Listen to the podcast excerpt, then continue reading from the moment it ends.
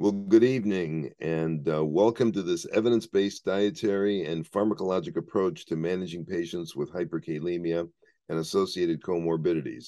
I'm Dr. George Bakris from the University of Chicago, and we have a lot of information for you tonight and hopefully some interactions that I hope you'll like. The clinical trial update for newer therapeutic options to treat hyperkalemia, which I'm going to give you, and then Dr. Weir and I are going to discuss this. So let me just jump right into this and talk about the use of potassium binders to manage hyperkalemia. And first of all, I think we need to set the stage here for what is important. There are predictors of hyperkalemia. So it's, it's the fact that you're on an ACE inhibitor, if your GFR is 90, you do not have risk for hyperkalemia. Some people actually think you do. And in fact, what we did is take a look at all of the clinical trials that appropriately measured potassium. And these are people with kidney disease. So clearly they're going to be at higher risk. And what we found was very simply this this is the easiest take home message you can have it's the 4 5 club.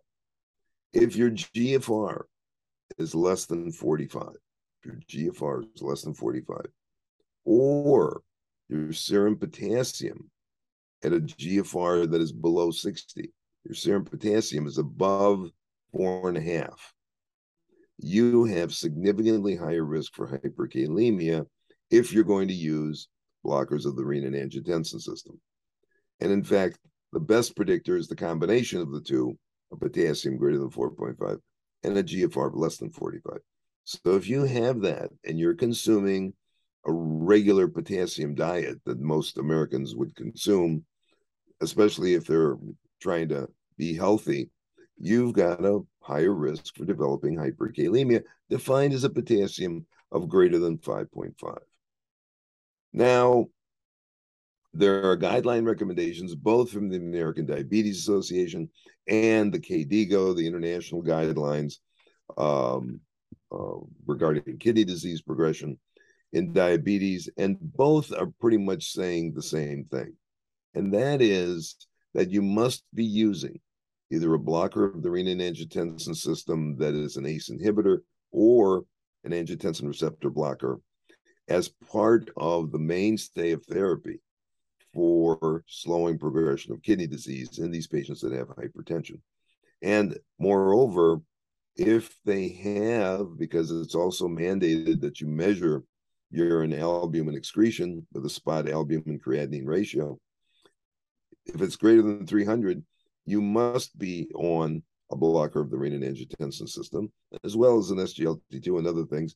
But bottom line is you need to be on these drugs. And we're not talking about five milligrams of lisinopril or 10 milligrams of enalapril. We're talking about real doses 20 to 40 milligrams of lisinopril, 10 milligrams of ramipril, highest tolerated doses. Now, these are some studies, these are clinical trials that were looking at patients, all of whom had kidney disease. And you can see the numbers of patients, these are not small studies. And you can see the definition of hyperkalemia and what the rate of hyperkalemia was. So you can see it's fairly substantial.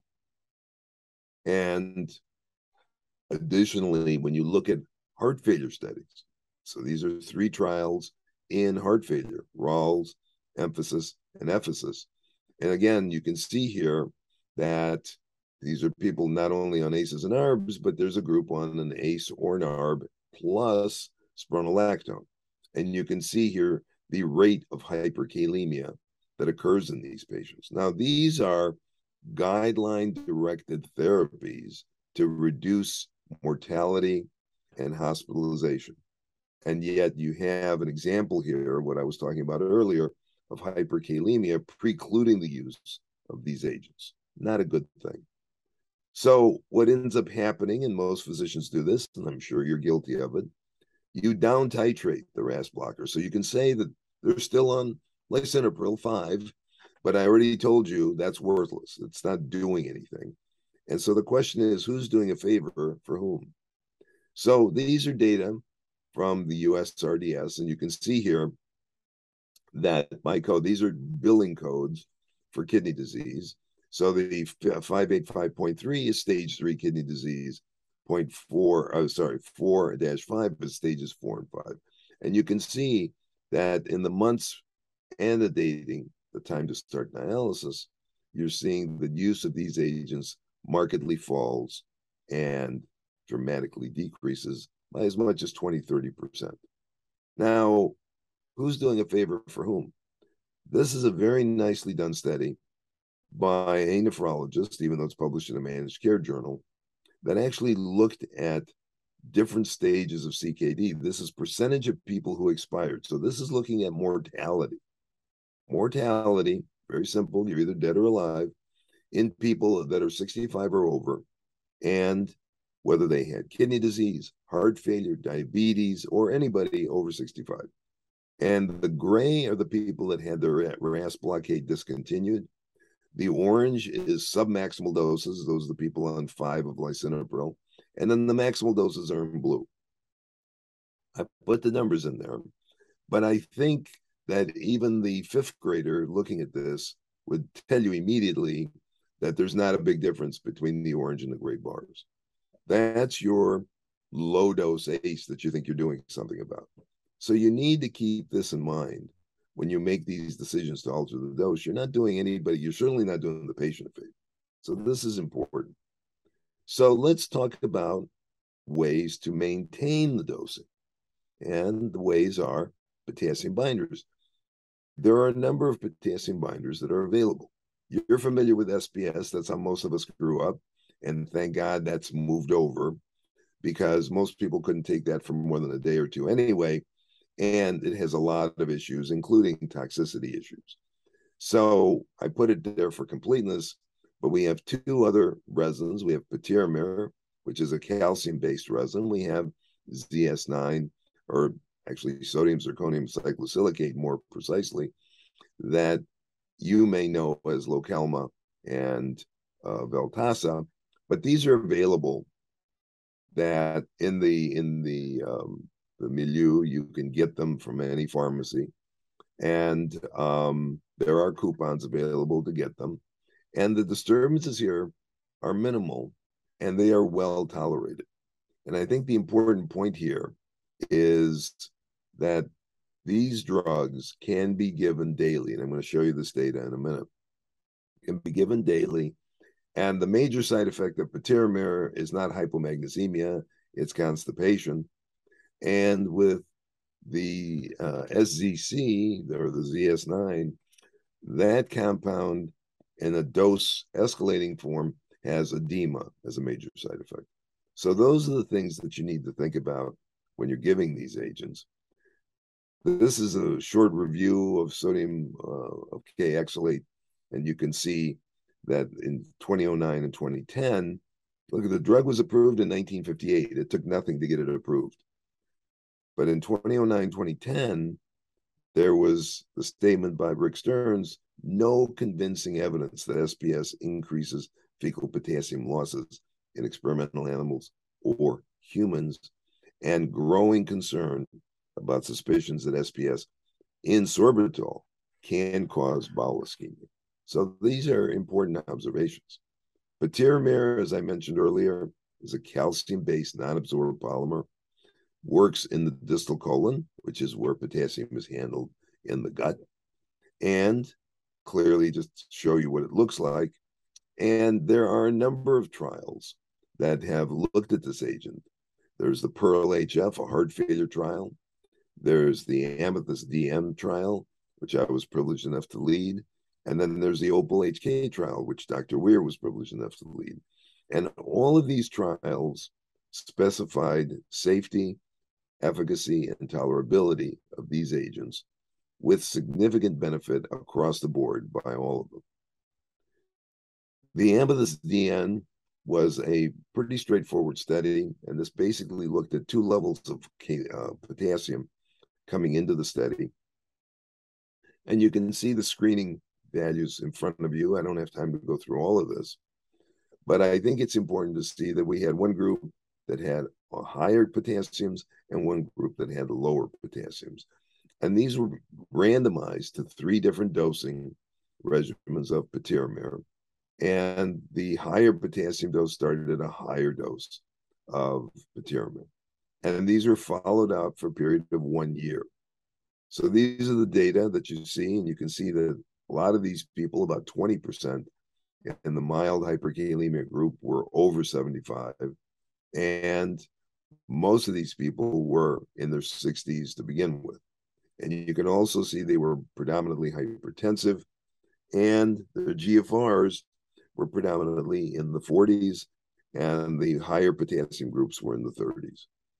Clearly, this is not a group that has normal kidney function that's walking around.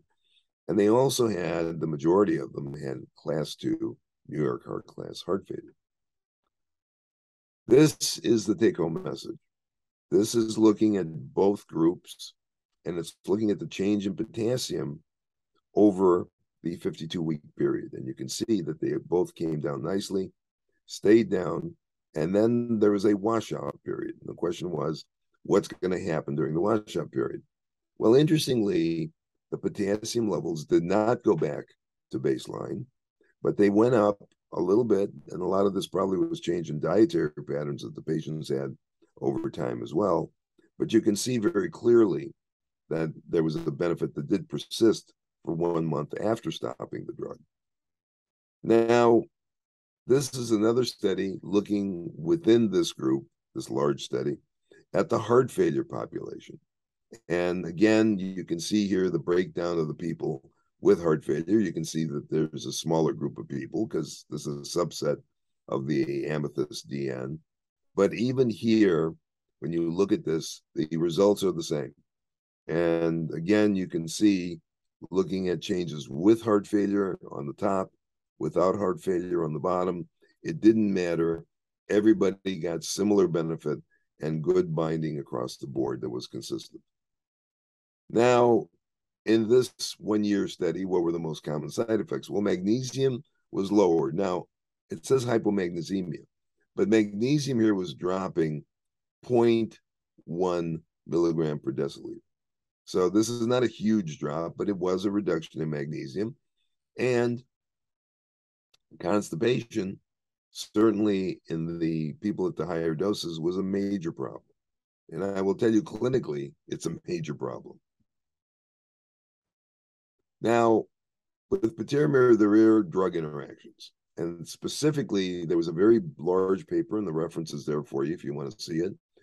The FDA mandated that they look at this. So they looked at 28 different um, drugs that potentially could be of importance in binding. And what they found were three commonly used drugs levothyroxine, metformin, and ciprofloxacin, which is not used that much anymore, but nevertheless, these are the three that they had interactions with. So what that means is if you're taking these drugs and you're taking patiromer, you need to allow three hours between dosing. And if you do that, you'll be okay.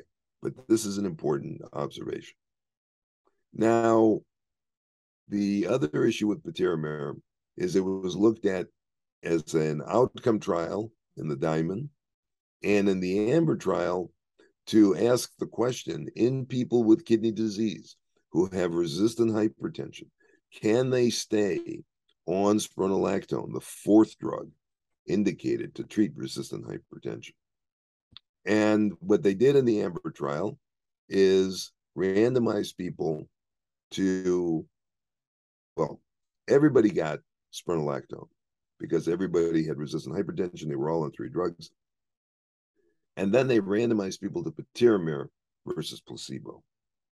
And the question was how many people can stay on spironolactone? And the winner, of course, was the people taking patiromer by a significant margin. And the people in the placebo group, I might add, 24% developed hyperkalemia.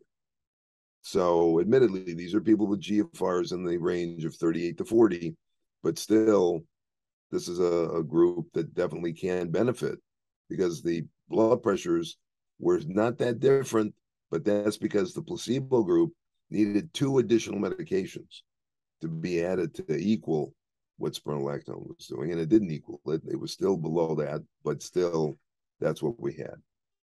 The Diamond trial was a good intentional effort looking at cardiovascular outcome in people that were hyperkalemic, unable to take medications, and they were randomized to patiromer or placebo. The bad news is the trial was stopped early, and the results are published in the European Heart Journal, um, just published. But um, unfortunately, yes, there was a trend, but there was nothing significant because there were not enough events. So it was a good effort, but I, you have to know what ultimately happened. This looks at the data from the uh, Amber study, and I just wanted to show you here what the data are in terms of Spiro versus placebo, and so you can see the difference for yourself. If you look at serious adverse events, the people taking Spiro and placebo had twice as much hyperkalemia and discontinuation rates as the people taking patiromer. Now let's look at sodium zirconium cyclosilicate. There's a very different molecule. This is sodium based, and you can see the chemistry here is very different than the polymer I was showing you earlier. Here we have other trials. The HARMONIZE trial, where the primary endpoint was change in potassium compared to placebo. This was um, a secondary analysis in an open label uh, phase of the study where they looked at changes in potassium going out 24 to 48 hours. And then the randomized phase went out for a month. The inclusion criteria you can see in front of you, and they excluded people on dialysis, etc. What they did here is for 48 hours, you took 10 grams three times a day of these uh, SZC. And patients who could achieve normokalemia proceeded to the randomization phase. And then you can see the three different doses that were given in a double blind fashion. And these people were followed out for a month. Now you can see here the change in serum potassium based on the dosing of the drug. And clearly there is a benefit that you see across the board. This is a longer term. We're going out uh, much more frequently over the one month period. And again, you can see a dose response with those at the higher doses getting a greater response and then being maintained over that period of time. Now, as far as safety and tolerability goes, you can see the edema was numerically higher in the people receiving 15 grams a day. So I don't think that's a big surprise. I told you that earlier. And this is the evidence for it.